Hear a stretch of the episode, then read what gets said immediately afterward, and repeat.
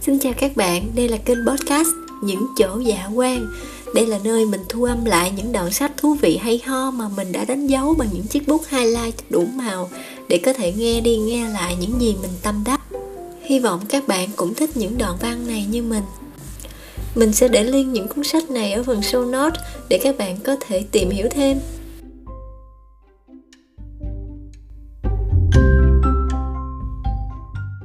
Ấn Độ là một đất nước nhiều tôn giáo. Theo ước tính thì số lượng tôn giáo là hàng trăm và số lượng thần thánh có thể lên đến hàng nghìn, hoặc như người ta vẫn nói vui, thần thánh đông hơn người. Đây là mảnh đất dễ tiếp nhận và tiếp nhận rất sớm những tôn giáo lớn như đạo Thiên Chúa, đạo Hồi và đạo Lửa.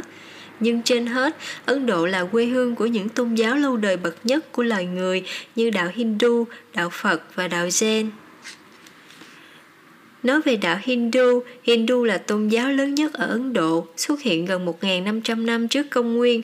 Hiện nay tín đồ chiếm hơn 80% dân số, tức là khoảng gần 1 tỷ người. Đây cũng là tôn giáo lớn nhất châu Á, mặc dù ngoài Ấn Độ, tín đồ Hindu chỉ chiếm đa số ở Nepal và đảo Bali của Indonesia. Từ thời kỳ nền văn minh thung lũng sông Indus đã có một tôn giáo rất gần gũi với đạo Hindu về nhiều mặt – sau đó, tôn giáo này được phát triển thông qua những cuộc hành lễ phối hợp giữa người Dravidian, chủng tộc ở miền Nam Ấn Độ, và người Aryan, xâm nhập Ấn Độ vào khoảng 1.500 năm trước công nguyên. Về cơ bản, đạo Hindu cho rằng con người phải trải qua rất nhiều lần phục sinh và đầu thai để cuối cùng đạt tới moksha, sự giải thoát cuối cùng, trạng thái linh hồn được cứu vớt, con người thoát khỏi vòng luân hồi – với mỗi lần đầu thai, người ta có thể hoặc là tiến gần hơn với mốc xa hoặc là càng đi xa hơn. Điều này do một yếu tố gọi là karma, nghĩa là nghiệp hay luật nhân quả quyết định. Nghĩa đen của karma là hành động. Trong cuộc đời, nếu con người làm điều xấu thì hậu quả là họ sẽ phải nhận một karma xấu. Cuộc đầu thai kế tiếp sẽ là một kiếp thấp kém hơn. Ngược lại, nếu làm việc thiện thì sẽ được đầu thai thành một kiếp người cao quý hơn và đó là một bước để tiến gần hơn đến chỗ thoát khỏi vòng luân hồi. Dharma là quy luật tự nhiên, chỉ ra sự hòa hợp trọn vẹn về mặt xã hội, đạo đức và tinh thần của mỗi đời người, có ba hình thức Dharma. một Sự hòa hợp vĩnh cửu liên quan đến đồng bộ vũ trụ. 2. Sự hòa hợp chi phối các đẳng cấp và mối quan hệ giữa các đẳng cấp đó. 3. Quy tắc đạo đức mà mỗi cá nhân phải tuân theo. Đạo Hindu có ba việc chính phải được thực hiện cho tốt. một Thờ cúng 2. Hỏa táng tử thi 3. Những luật lệ và quy định của hệ thống đẳng cấp Người ta không thể từ bỏ một tôn giáo để cải theo đạo Hindu, chỉ có thể sinh ra đã là người theo đạo Hindu hoặc là không. Tương tự như vậy, một khi đã là tín đồ Hindu, người ta không thể thay đổi đẳng cấp sinh ra ở đẳng cấp nào thì sẽ thuộc đẳng cấp đó cho đến hết đời. Vấn đề đẳng cấp của đạo Hindu Hệ thống đẳng cấp là một trong những điều bí ẩn và khó hiểu nhất ở Ấn Độ, gắn liền với những nhóm xã hội, nó theo một trật tự thứ bậc và trong lòng đẳng cấp hầu như không có sự chuyển đổi. Không thể biết chính xác nguồn gốc của việc phân chia này, nhưng người ta cho rằng ban đầu nó được các giáo sĩ Bà La Môn truyền bá để duy trì vĩnh viễn địa vị tối cao của họ – cũng có thể nó bắt nguồn từ khi người Aryan xâm lược Ấn Độ thay cho việc tiêu diệt người bản xứ sau khi chinh phục, người Aryan ban cho họ một địa vị thấp nhưng rõ ràng. Về sau hệ thống đẳng cấp hình thành với bốn đẳng cấp. một Brahmin tăng lữ, nghĩa là các giáo sĩ Bà La Môn. hai Satya vũ sĩ, là tướng lĩnh cầm quyền và binh lính. Thứ ba là Vaishya, bình dân tự do, nghĩa là thương nhân và chủ đất. Cuối cùng là Sura, tiện dân, là thợ thủ công và đầy tớ. Theo đạo Hindu, các đẳng cấp này ra đời từ bốn bộ phận trên cơ thể của thần sáng tạo Rama. Ramin nghĩa là miệng, Sachiya là cánh tay, Vaisya bắp đùi và Sura bàn chân. Bốn đẳng cấp chính về sau còn được chia thành rất nhiều đẳng cấp nhỏ. Ban đầu việc phân chia đẳng cấp dựa vào nghề nghiệp nhưng dần dần nó dựa vào nguồn gốc đẳng cấp của gia đình. Tức là dù có làm nghề gì khác người ta vẫn không tránh được lý lịch. Theo thời gian phường trở nên quan trọng hơn đẳng cấp.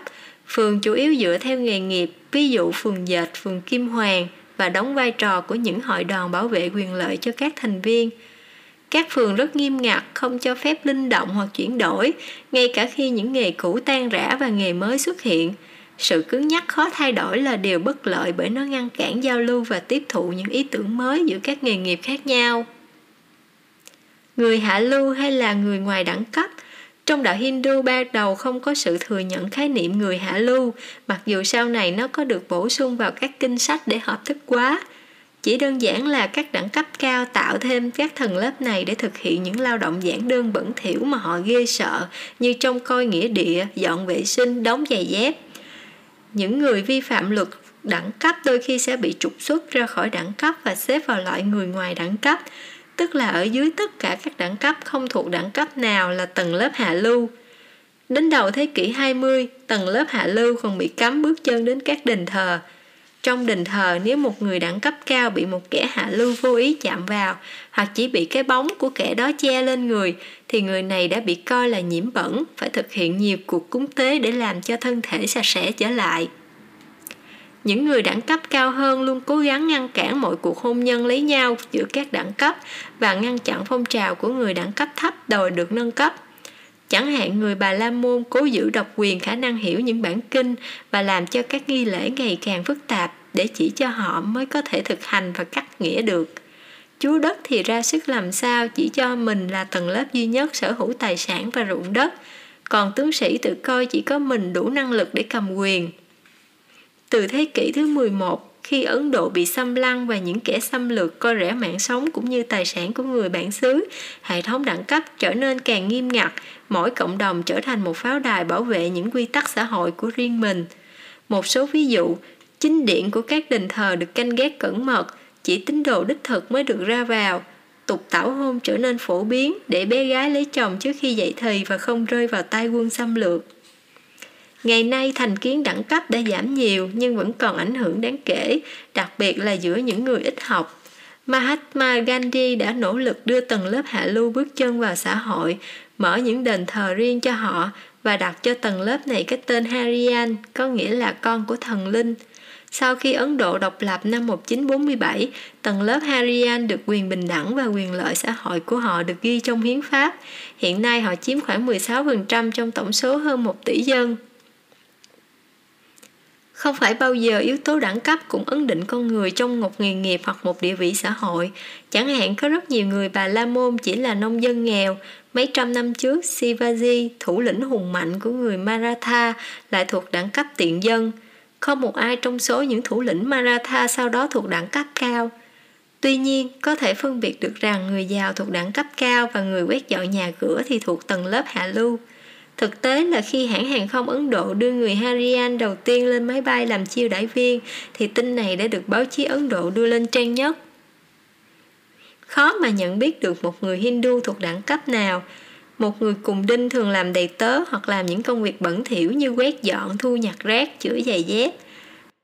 Nếu một người đàn ông đeo một sợi dây thiên quanh cổ thì đó là một người bà la môn nhưng ngày nay không phải người bà la môn nào cũng đeo sợi dây thiên, vả lại những người theo hỏa giáo cũng đeo sợi dây như thế. Còn tất nhiên một người ấn theo đạo suýt hoặc đạo hồi thì không thuộc đẳng cấp nào cả. Hệ thống đẳng cấp hiện nay vẫn tồn tại không chính thức, đặc biệt là ở những vùng nông thôn xa xôi, với những tập tục nghiêm ngặt để tránh xung đột nảy sinh do phân biệt.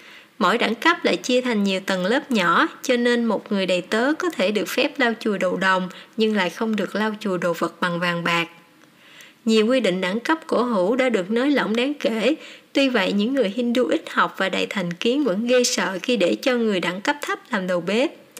Những người được giáo dục chu đáo hơn thì không còn ngần ngại bắt tay người nước ngoài không có đẳng cấp, cũng không sợ việc đi ra nước ngoài sẽ đánh mất đẳng cấp của mình –